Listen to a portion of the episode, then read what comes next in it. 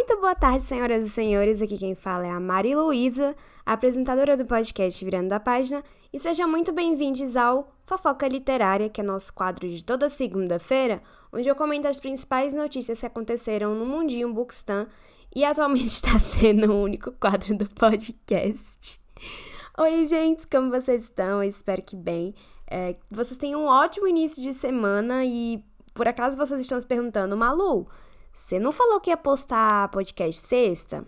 É, eu falei. Mas aconteceram coisas que me impediram. E essas coisas foram: fiquei 12 horas sem energia. E aí ferrou tudo que eu tinha para fazer sexta-feira. Eu ia gravar e postar no mesmo dia. Não deu certo. Mas acontecem, coisas da vida. Mas estamos aqui em mais uma segunda para tentar fazer esse podcast funcionar. Eu juro que eu tô tentando, mas vida, loucura, esse mês está uma bagunça. Mas vamos fazer dar certo. Eu prometo a vocês que eu estou me esforçando.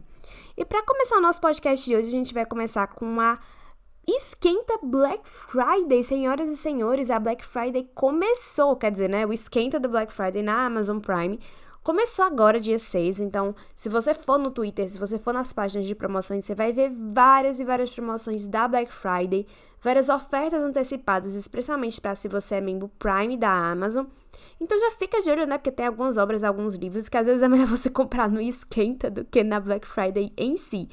Mas no final do mês a gente vai ter a Black Friday da Amazon, mas por enquanto nós temos aí o esquenta com algumas ofertas.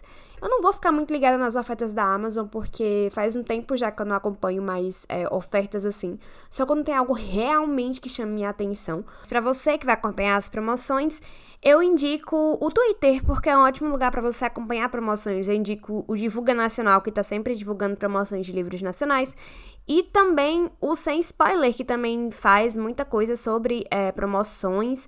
O Clube 42 de Compras, que está sempre fazendo promoções também. Então, vários sites de comprinhas vocês vão encontrar diversas promoções da Amazon. É, aproveita e estoura aí teu cartão na Black Friday, né? Não custa nada.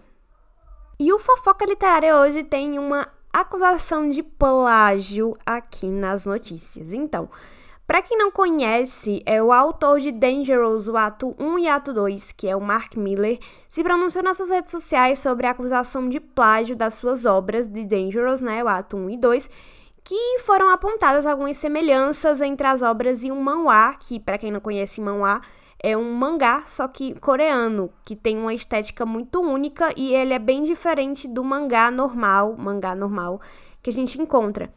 E uma pessoa da internet apontou semelhanças das, dos livros com o manhwa que ela lia, uma manhwa BL, que é Boys in Love, e essa pessoa apontou as semelhanças. Eu não me lembro do nome do manhwa e eu não consegui pegar, mas essa obra ela já é conhecida no mundinho para quem acompanha.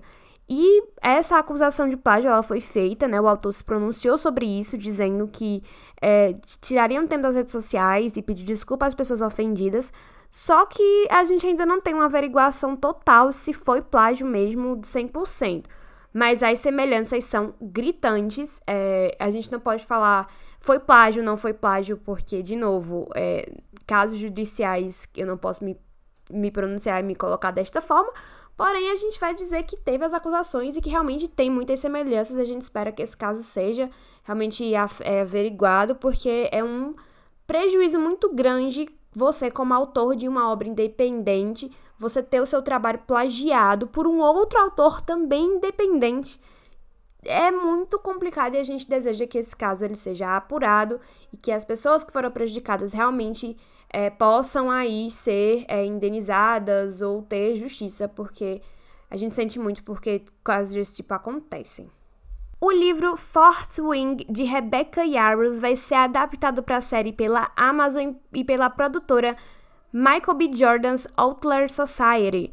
Fort Wing ganhou muita notoriedade no Brasil nos últimos dois meses. Tipo assim, várias pessoas lendo o livro, várias pessoas lendo o e-book. Eu ainda não li o livro. O livro ele vai ser lançado no Brasil pela editora Planeta em 2024, mas até agora a gente não tem muitas notícias assim sobre o livro em si, né? Sobre a adaptação, a gente não tem nem elenco nem nada. Eu confesso a vocês que eu não sei nada da história, eu não procurei saber, porque é um livro que é tão famoso que eu falei, bom, eu não vou atrás, porque quando eu quero ler uma coisa assim que já é bem hypada, eu procuro nem saber, nem prestar atenção direito, porque aí eu, eu meio que, tipo, vou pra história sem um olhar é, que não é meu.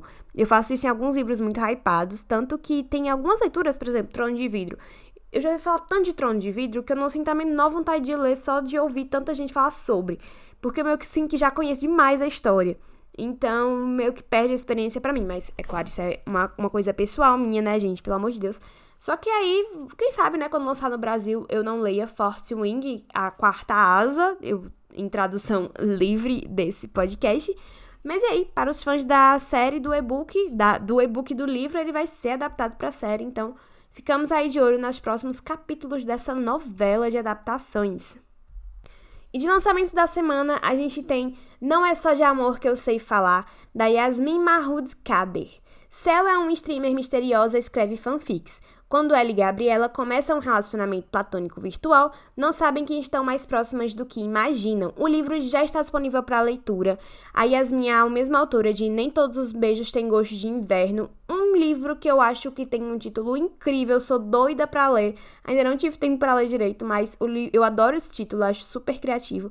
E o livro já está disponível na Amazon e no Kindle Unlimited. Não é só de amor que eu sei falar. Então acompanhe esse lançamento que eu tenho certeza de que vai ser muito legal.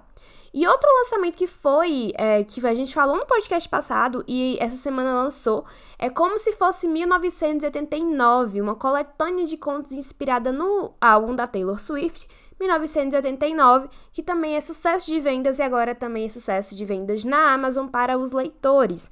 Eu ainda não comecei a ler, tenho plano de começar a ler hoje esse livro, então, vou postar nos meus stories lá no meu Instagram, caso você queira me acompanhar, é, virando a página com dois N's no final, o mesmo nome desse podcast.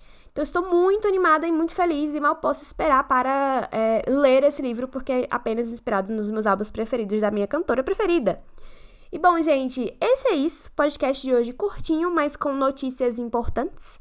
Vejo vocês quarta-feira no Sinestesia. Sim, está acontecendo. Vai ter Sinestesia quarta-feira. Vocês duvidaram de mim? Até eu duvidei de mim, mas Sinestesia quarta-feira tem, gente, está gravado e editado só para ser postado, olha só. É, então, se não tiver, pode ter certeza que a culpa é minha que não postei, porque tá gravado. Então é isso, gente. É, vejo vocês quarta-feira no nosso episódio de Sinestesia semanal. Muito obrigada pelo, por acompanhar o podcast, pelo apoio sempre, até mesmo quando eu dou uma sumida completa. E é isso. Beijo, gente, e até a próxima.